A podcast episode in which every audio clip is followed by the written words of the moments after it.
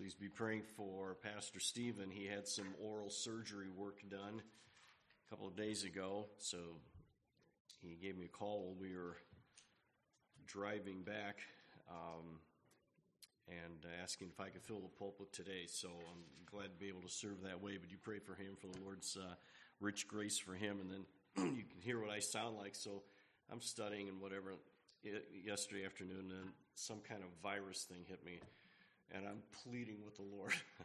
Lord, please, please help me. So I thank God for His uh, His mercy and His goodness and grace, because um, I, I feel well enough to to go for it. So. Uh, um, this is the first Sunday of a new year, and I, I realize culturally we tend to think of our calendar days a little differently. We pretty much think of our planning uh, according to more like the school calendar. You know, we, we think of the new year starting in September and kids head off to school, and then we have our holiday break, and then we continue on till uh, we get to June, and then we have the summer months, and you know those seem to be the regular cycles. But still, there's something about flipping the page on a calendar and realizing it's a new year when we we stop and wonder what lies ahead. We do wonder that what lies ahead, and we're going to be looking at a setting in the Word of God in book Revelation and where John, the last apostle, is no doubt in his situation wondering what lies ahead. And then he sees the glorified and risen Christ. And whatever lies ahead, we have our eyes on the Lord Jesus Christ. And he is at work in our lives and he's at work in his churches. And we're going to take a look at that today. Uh, so let's go to the book Revelation, last book of the Bible. It's not Revelations, just one revelation, the revelation of Jesus Christ. Revelation, and we go to chapter 1.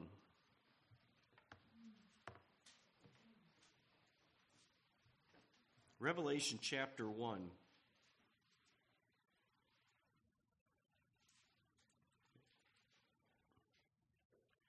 And before I read the passage, let me give you the background. Uh, this is written around sometime around 90 to 95 AD. At this point, John the Apostle, he's the last living apostle. The others have been martyred at this point. He probably was the youngest apostle. He's the one that leaned back against the chest of Jesus uh, at the Last Supper. They would eat around a table like spokes in a wheel, and so it was natural as he, with Jesus behind him, just to lean back. There was a special tenderness Jesus had for him. So he might have been a very young man. He might have been in his late teens, uh, probably no more than his early 20s, which you also see because he commissioned John to take uh, Mary, uh, Jesus' human mother, Mary, into his life and for her to take John into her life. And so he, really, he no doubt was the youngest disciple. And at this point, 90, uh, or 90, sometime around 90 AD, uh, he is the last living one, and he has been um, sentenced into exile on the island of Patmos. Uh, Rome had 34 prison islands where they would exile people. And usually, what they would do uh, they would, before the person was sent to the prison island, uh, they would be flogged with the, uh, the Roman whip, tearing open their backs. They'd be given scant clothing, very little food, to, it, it, frankly, insufficient food, no shelter. They'd have to sleep on the ground. And it was uh, Rome's way of treating uh, the people they despised the most short of putting them to death. So this is John, and he, the youngest he could be was late 70s, but more likely he was in his 80s. And this is what he was encountering at the hands of the Roman government. Uh, John was the one that had a very important and powerful ministry to churches in what we would call modern day Turkey, but it was Asia Minor. Uh, Ephesus was one of the key churches, and from there, other churches launched out that uh, are unfolded in the book Revelation.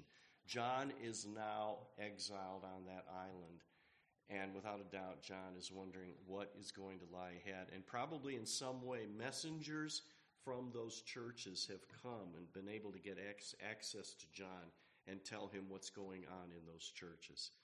And then Christ answers. So that's the background here. So, Revelation chapter 1, let me read verses 9 through 20.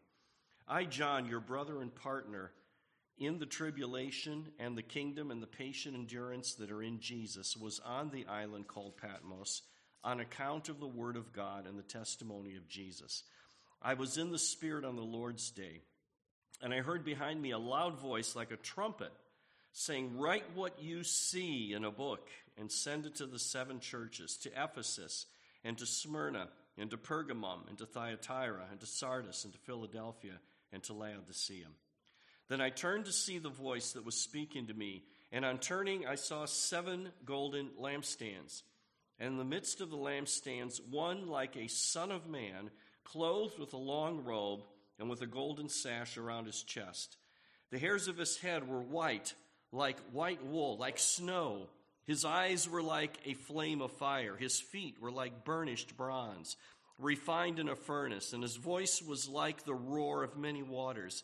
In his right hand he held seven stars. From his mouth came a sharp two edged sword, and his face was like the sun shining in full strength. When I saw him, I fell at his feet as though dead. But he laid his right hand on me, saying, Fear not. I am the first and the last and the living one. I died, and behold, I am alive forevermore. I have the keys of death and Hades. Write therefore the things that you have seen, those that are, and those that are to take place after this. As for the mystery of the seven stars that you saw in my right hand, and the seven golden lampstands, the seven stars are the angels, or the word there can simply mean messengers of the seven churches and the seven lampstands are the seven churches. My usual custom go through a passage, kind of break it down into parts, but the way this passage is laid out, and Christ taking such a central point in the description here, I'm going to just go through that description and have us look at it and ponder that, and then then pull uh, some points out that we should and could take with us. But I will say this first point anytime we're talking about prophecy, anytime we're talking about revelation, the first point of anything about prophecy is the Lord Jesus Christ. He's first and foremost, He's first and last. And so when you do read the book Revelation, and don't be afraid to read it, we have to realize it's showing us the glory of the Lord Jesus Christ and warning us of what is to come. And when we read book Revelation and we think, oh, there's a lot of things I don't understand, if you just take heart to what you do understand, that'll be enough. That'll be enough to keep you busy. And in fact, actually, the book closes with a promise that those who read this book, they will be blessed. Churches will be blessed reading it. So it comes with a special blessing. And I think it's because it shows us the culmination and it shows us where our faith has to be focused and where our eyes have to be. So, first and foremost, and we can just get this point right up front, it is about the Lord Jesus Christ. That is first, that is foremost, that's beginning and the end. So, keep that one in mind. So, here we have John here on the island of Patmos, and I, it just, he takes on this very personal description about himself. Verse 9, he doesn't even refer to himself as an apostle.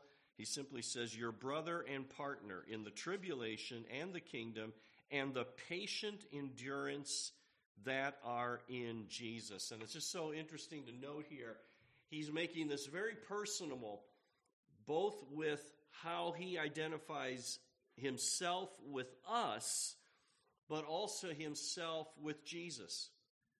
He doesn't say the Lord Jesus Christ, he says Jesus. It is a very personal bond. It's so interesting that he's wording it that way as he's leading us into this glorious revelation displaying the magnificent majesty of Jesus Christ. So John pulls us into this and gives us that sense of a personal bond with him and what is going on and what he's facing. When it says in verse 10, I was in the Spirit on the Lord's day, and I heard behind me a loud voice like a trumpet. In the Spirit, he's simply saying this. This was not something just of his imagination. This wasn't something of his design. This was something where he was fully aware that the Spirit of God had come upon him. This was something where he was aware the Spirit of God was the one who was moving and working and revealing this to him. He wants us to understand this is the Spirit of God at work that brings all of this to light at this point. And when I mention about what he is looking ahead toward and where his concerns are, we see that his love for the churches is going to be answered here as the one with the voice, the Lord Jesus Christ, says, Write what you see in a book and send it to the seven churches. And he lists them here. And then Revelation 2 and 3 are those seven churches. Five of those churches were losing a grip on their testimony. Some were compromising, some had simply become dead. They had the, they had the right belief, but their faith was not really active and their love was not vibrant. Others had compromised with immorality or compromised the message of Christ. And really, you could look at those seven churches and you can see all of those same problems in churches throughout the world today. And so, when you look at Revelation 2 and 3, you see these warnings to the churches and what the Lord has to say to them. But as it unfolds further here, now John turns to see the voice. He's heard this voice. He now wants to see who this is. So let's look at verse, starting at verse 12, and just see what is happening here and how Jesus is described to us. Then I turned to see the voice that was speaking to me. And on turning, I saw seven golden lampstands. And just for beginning, we see this that he is going to see that the Lord Jesus Christ does walk among his churches. He walks among us. He is personally involved with our church. And this church is made up of the living stones of those that know Christ. And Jesus Christ walks among us. And he's letting John know, John, this is where my concern is, is for the churches that are to carry my light to the world. So we just see that, first of all, that Jesus Christ sets that right before John's eyes and right before our eyes, the golden lampstands. Verse 13, and in the midst of the lampstands, one like a son of man, clothed with a long robe and with a golden sash around his chest. Now the descriptions begin one like a son of man. This picture comes from Daniel 7, as Daniel is shown the, the uh, unfolding of the final days and the Ancient of Days coming to lay claim to the earth and establish his kingdom. And the one who comes is called the Son of Man. Son of Man is the title Jesus most often used to describe himself. That's the one he most often used. It simply does not, it does not simply or only mean that he was genuinely human, but it also means that he is the lead man. He is the top of the human race. He is the one above all. To put it in our vernacular, he is the man. That's how that's how it would be. You know, the Son of Man is like saying, He is the man. This is the one. And so Daniel 7 describes him that way, and Jesus referred to himself that way more often than any other title. He would, and you can read it in Matthew, Mark, Luke, and John. He would call himself the Son of Man. And without a doubt, his listeners during his earthly ministry, they knew what he was saying of himself, that he was the fulfillment of the one that had been promised in Daniel. So he gives this description here as the Son of Man, the man. This is the one above the human race, clothed with a long robe. And a robe back in those days would represent dignity. It would, could represent uh, the idea of, of authority, of a, of a role of ministry. And so he sees this long robe, and John recognizes this is the one who comes with ministry, with dignity. This is the one who comes with authority.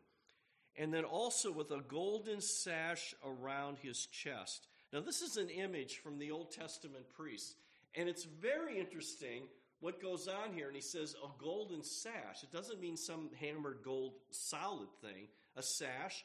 And you ladies know you wear sometimes a long scarf. You might have it draped across. That's what the sash was.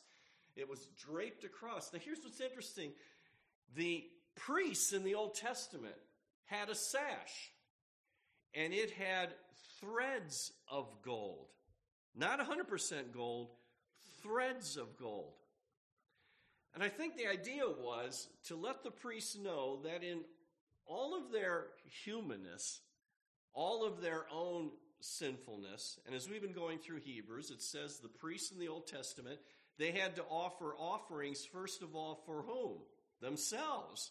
They were sinners. They had to be cleansed and washed. But they had a sash with some golden threads in there, meaning that there would be times, despite their frailty and despite their humanness, that they would come across with some gold. I mean, let me put it this way. Now, every one of us that knows Christ, we're a priest for the Lord Jesus Christ. You know what it's like when you leave a situation and you actually said the right thing. You actually didn't respond badly. You actually showed the right attitude. And you walk away and you're like, wow. that wasn't like last Thursday. And, uh, and it's, it's like we see a golden thread for that moment. A golden thread for that moment in our priestly life for Christ. But as John sees the glorified Savior, his sash is 100% golden threads. Now that means our great high priest 100% cares for us. 100% knows what we need. 100% knows how to pray for us and intercede for us. Your great high priest, 100% knows who you are and what you're going through. 100%. And here is John, beaten man in his old age, left in exile on Patmos, assigned to hard labor, probably in the rock pits. And he looks, and as he sees the Son of Man, he sees that golden sash. And he knows my Savior is caring for me. That golden sash, don't rebuy it too quickly. 100% perfect care from our great high priest. He goes on here. Verse 14 the hairs of his head were white, like white wool, like snow. And here it's describing an image. And you just think of it. Um, when you see someone with white hair, you generally think they're older. Um, when Nancy and I we traveled, uh, made a trip to Africa back um, about twenty some years ago with on a kind of a missions trip, and um, and I was speaking to one of the African leaders, and he said, "Well, you will be shown great respect here." He said, uh, I, I, said, "Well, they don't really know me." He says, "No." He says, "You are a pastor, you have training, and you have gray hairs." And so just remember that, all right? Would you just okay? So, and he says, "We respect the gray head." And so this image here, the white hair, this is showing the age this is showing the sense of wisdom, but it probably is reflecting too the eternal sonship of Jesus. This is showing that his life did not simply begin at Bethlehem. That's when he came in the flesh to earth. But now seeing the white hair was a way of setting this picture. This is the eternal Son of God from eternity past. He goes on here. His eyes were like a flame of fire. And this is the piercing, burning look of his eyes upon what's going on and upon his people. Don't be afraid of the burning, piercing eyes of the Lord Jesus. Every single one of us who know Christ here, every single one of us, we have all of these hidden away inside battles with our sinful humanness. The pride, the stubbornness, the greediness, the lack of compassion, the lust, the excesses that we give ourselves over to. We all battle this. And they're inside of us. And we have ways of covering over, so we try to keep them from not showing up. But the burning eyes of the Lord Jesus sees it. And don't be afraid of that because his eyes, like a flame of fire, when he gazes on those hidden things, opens our eyes to look at the cross and say, These sins have been paid for. My Savior has washed me clean. He's given me His Holy Spirit. So he sees his eyes like a flame of fire. His feet were like burnished bronze. Burnished bronze is also probably what we would call brass, and it was uh, heated and fiery. And it was at that time to them the strongest metal they had, burnished bronze. It would be like titanium for us today. His feet were like burnished bronze refined in a furnace. And John now sees the glorified Savior is the one who has gone through intense suffering. And that suffering, the height of the intense suffering was at the cross when Jesus Christ took the wrath of God in the place of sinners. But also, he walked paths of suffering. He felt the sufferings of his people. He agonized over his people, his people's waywardness at times. Jesus could feel that. But as John sees the feet of burnished bronze, he sees a Savior glorified, but still carries the marks of his own sufferings. John is assured he feels my sufferings. He knows my struggles. And as he was refined, and Hebrews says, and it's an amazing statement, Jesus learned obedience from the things he suffered. It didn't mean he wasn't obedient. Rather, in his humanness, he learned new lessons of obedience to the Father because of the sufferings he was going through. It's an amazing statement there in Hebrews. And as John sees the glorified Savior and those feet of burnished bronze, he realized this is the Savior who knows the sufferings that my feet walk through. His voice was like the roar of many waters, probably just reflecting the idea that when Christ speaks, it is a roar. When his word goes out to all the nations like the oceans cover the earth, this is the one who is speaking to the nations, roaring out his word to all the lands, to all the peoples. In his right hand he held seven stars. From his mouth came a sharp two edged sword. And we'll talk about the stars in a moment. The sharp two-edged sword is not the same sword as Hebrews 4:12. The word of God is sharper than any double-edged sword. That one in Hebrews 4:12 is uh, the short dagger for hand-to-hand combat. It's for more precision work. If you can call it precision work, I'm quoting some commentator. I'm not sure I like that anyhow, but it's it's uh, it's a handier short thing. No, this one, the sharp two-edged sword, was the massive battle sword, double-edged, and you had to hold the hilt with both hands, and it was for bringing great destruction.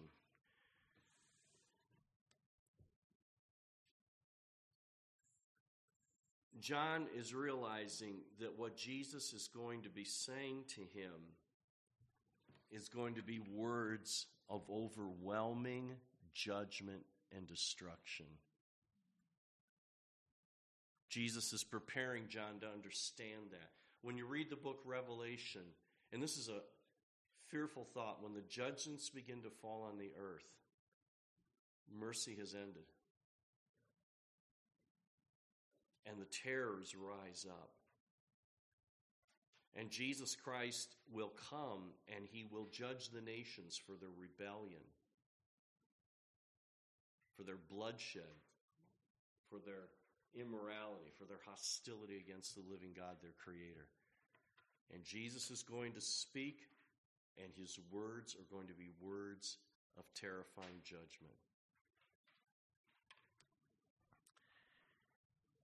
And his face was like the sun shining in full strength. And simply there, you can understand that well enough. We can glance at the sun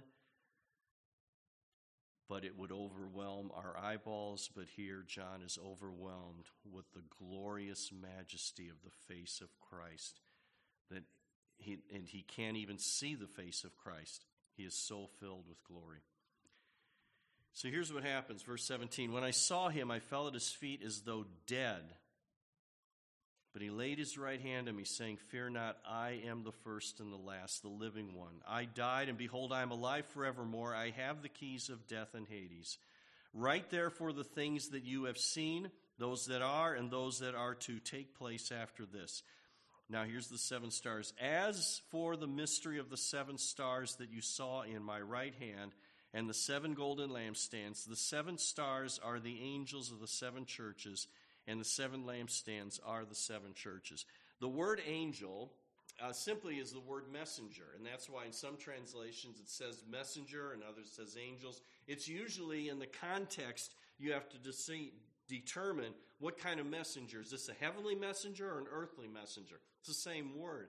I think there's good reason to believe that he is talking about earthly messengers because John has come to find out what's going on in the churches, and it's a burden upon his heart. And there is a messenger that will be going back to these churches, each one of them with a message from the risen and glorified Savior, the Lord of the church.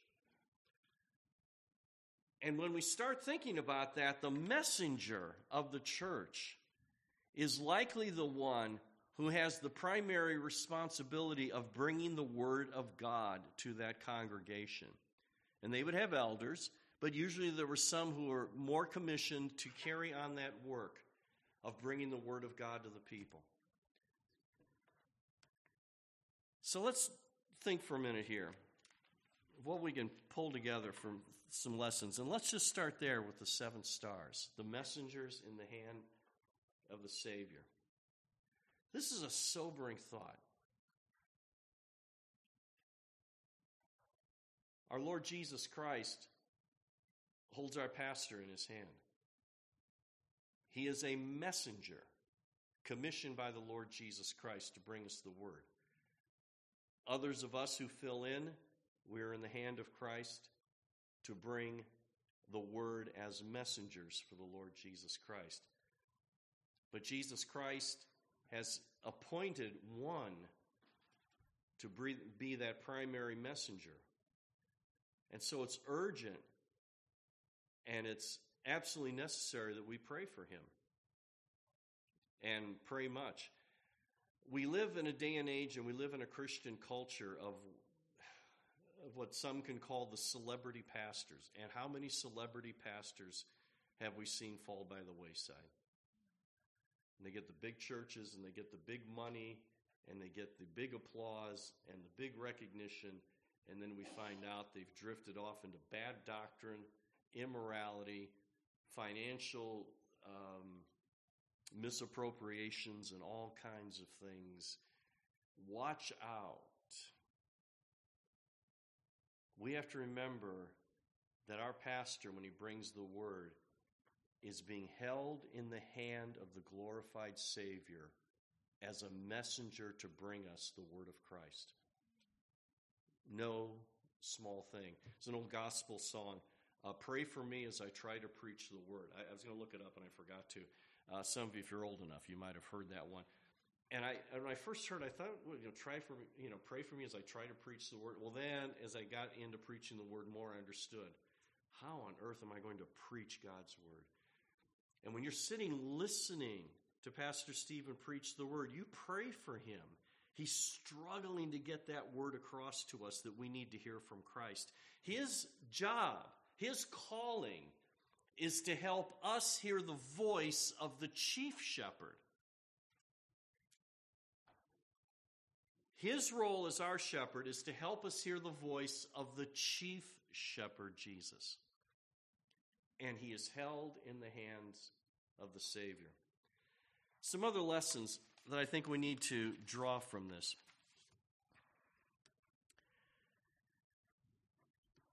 It is very important when you see this overwhelming description of the glorified Christ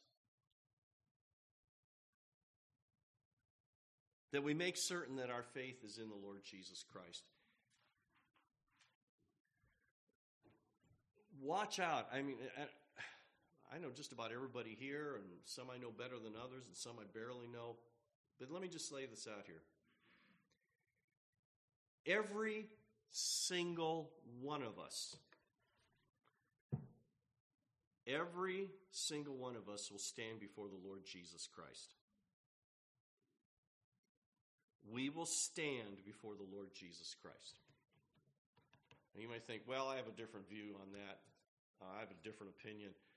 You can have a different opinion about gravity if you want, but if you jump off the roof, gravity is going to be the same.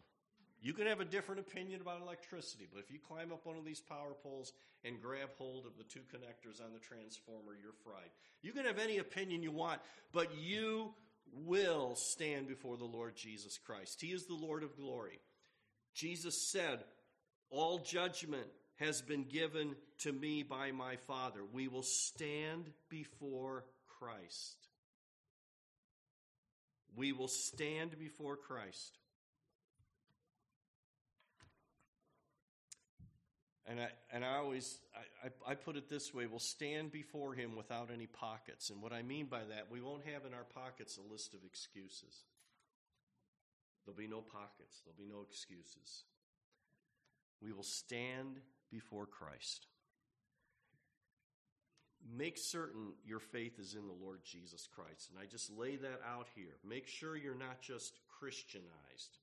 You know, you have some couple Bible verse plaques on the wall. You go to Camp of the Woods and hear 50 sermons over the summer. You mumble your way through a couple of the choruses and you kind of like the Christian culture. It's kind of like nice people. Make sure you're not Christianized. Make sure you know Jesus. Make sure you know Jesus.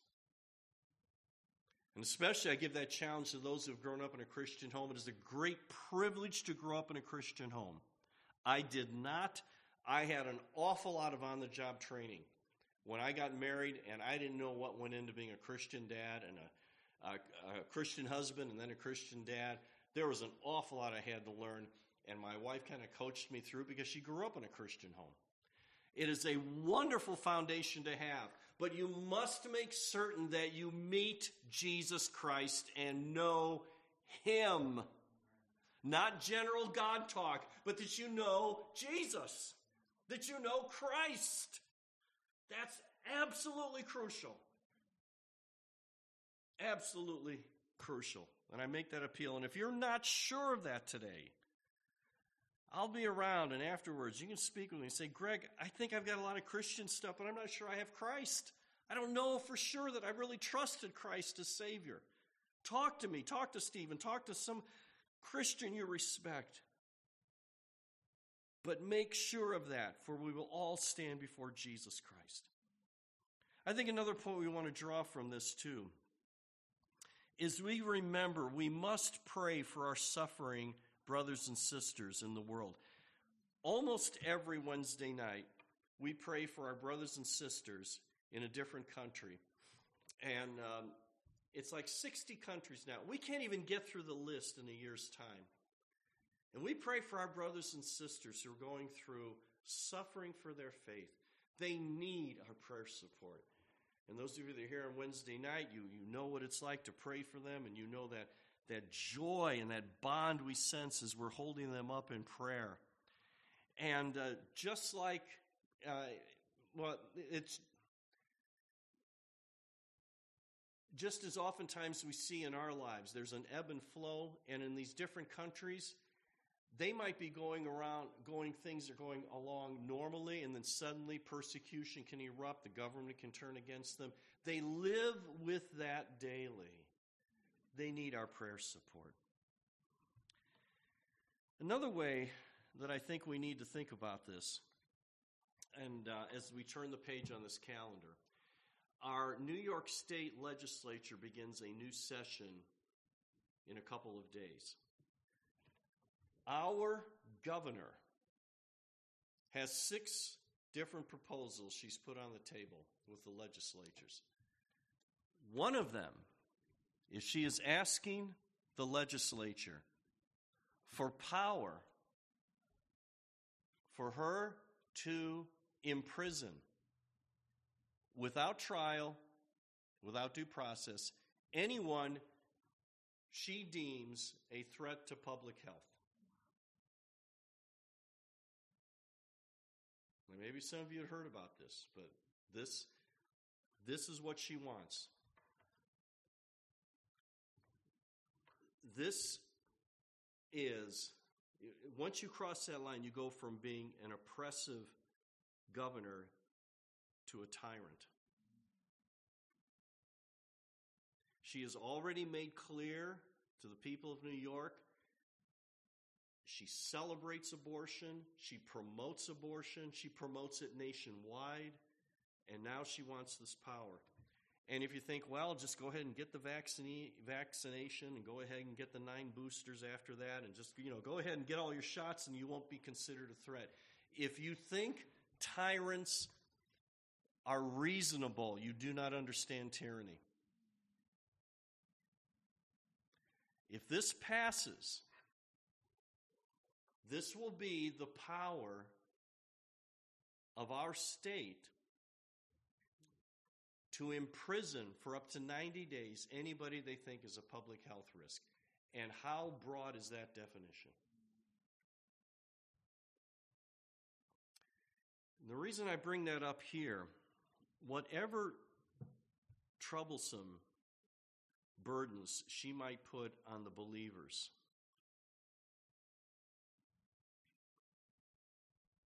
the thought of how it'll be for her when she stands before the Lord Jesus Christ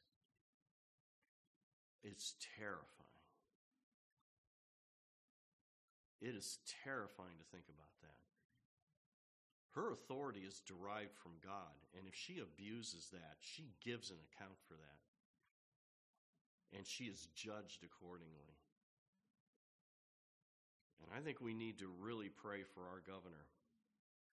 You wonder, how do we pray? Pray she comes to Christ. Pray that the Lord will either bring into himself or remove her for her own good, for her own sake. Pray that the Lord will terrorize her soul with his holiness and the fear of judgment. You're saying, yeah, but that really, really happened. Numerous times in the Old Testament, you will find this where God would terrorize the soul of a pagan ruler and they would shudder before God. We must pray for our governor. We must pray for our legislatures uh, and um, pray for the Lord to work there. As I look at this, these verses here, and I think of some of the lessons brought out, I, I finish with this one. Whatever lies ahead, and think of John here, our brother and partner in the tribulation, the kingdom, and the patient endurance. And he was wondering what lies ahead. And he knew what lay ahead. Eventually, he would be with Christ. Eventually, Jesus Christ would lay claim to all the earth again. And as we're wondering what is going to lie, what, what, what's, what lies ahead for us? Well, we can be sure of this the Lord Jesus Christ reigns over all.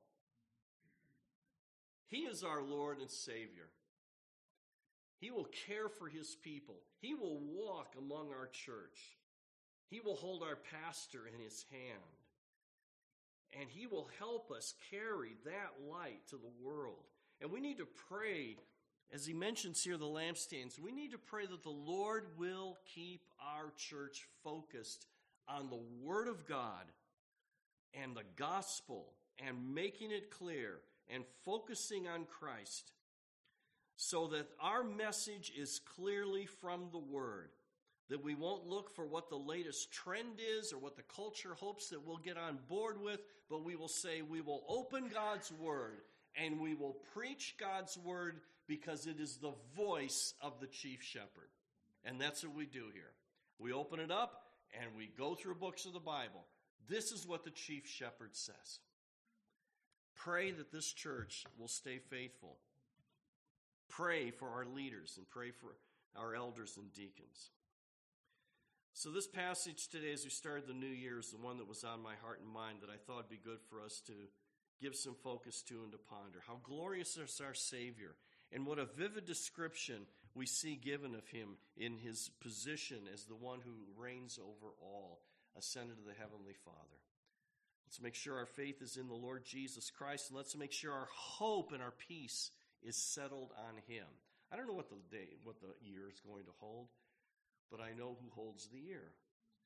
And that's the Lord Jesus Christ. The one that it will later say in Revelation chapter 5 there was only one who had the authority to take the scroll out of the Heavenly Father's hand and open up the events, open up the scroll to unfold the events to come. Only one was qualified in all of heaven and earth to take the scroll, and that was the Lord Jesus Christ. And when he took the scroll in his hand, all of heaven and earth bowed down in worship and praise. That's our Savior. Praise his name. Let's pray. Father, thank you for your word now and we ask your gracious blessing on us. Uh, Lord, uh, uh, I pray that uh, what we looked at from the Word can be certainly helpful for your dear people. We do pray for our brother Stephen, our partner and brother in the challenges of ministry, that your Spirit will be upon him in rich and abundant ways. I pray, Lord, for us as elders that we'll stay faithful and the deacons also faithful to their tasks of supporting the elders and caring for the church. We pray, Lord, for our church that your spirit will be mightily and powerfully at work, that we can spread the gospel like roaring waters out to all around us. And we ask our Lord that you would terrorize the heart of our governor that she would be driven to the gospel and have mercy, O God, and that you would save her and stop her in this madness.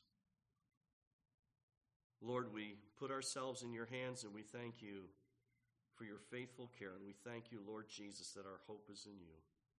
Amen.